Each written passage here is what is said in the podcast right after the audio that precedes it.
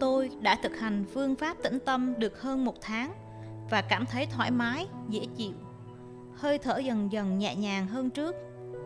Tôi ngồi xuống sàn theo tư thế kiết già.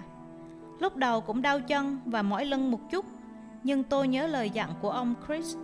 Cứ tập trung tư tưởng để hít thở nhẹ, giữ đầu óc bình thản. Tôi biết cái đau là do thể xác chưa quen. Nếu cứ xoay chuyển cho bớt đau, thì tôi sẽ không làm chủ được thể xác. Nên tôi giữ vững tư thế, ngồi yên chịu đựng. Ít lâu sau, cảm giác đau nhức dần dần mất hẳn. Từ đó, tôi suy nghiệm được rằng cảm giác đau đớn bắt nguồn từ trong tâm. Và nếu giữ tâm tĩnh lặng, thì cơn đau không thể ảnh hưởng được nữa.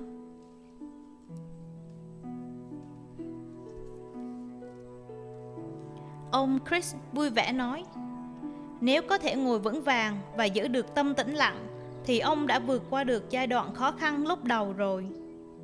Bây giờ, ông cần tập trung loại bỏ những tư tưởng không cần thiết, không cho nó chạy loạn xạ nữa.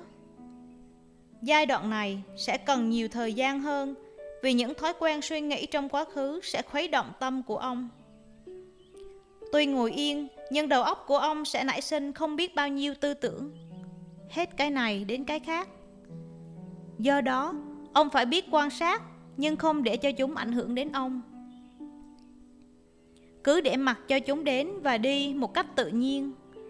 Ông sẽ thấy các tư tưởng nổi lên như thế nào, hoạt động ra sao, rồi mất đi hay chìm xuống. Ông phải thản nhiên, không can thiệp, giữ vững hơi thở thì theo thời gian sẽ có định. Định lực phát xuất từ lòng kiên nhẫn. Dù thể xác có đau, vẫn giữ vững tư thế.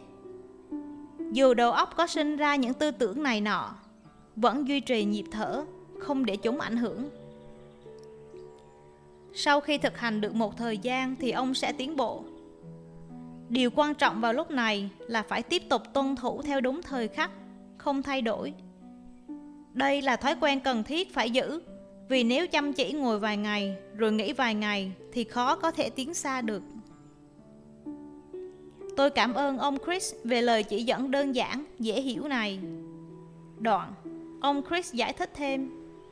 Trong thời buổi hiện nay, có rất nhiều thứ làm sao lãng đầu óc con người nên rất khó thực hành theo những phương pháp như người xưa đã làm. Trong thế giới của công nghệ, tâm lý con người đã bị quá nhiều thứ ảnh hưởng và chi phối. Do đó, ta phải bắt đầu từ những bước căn bản, tập thành thói quen để phát triển định lực thì mới có thể đối trị được tình trạng của thời đại hiện nay.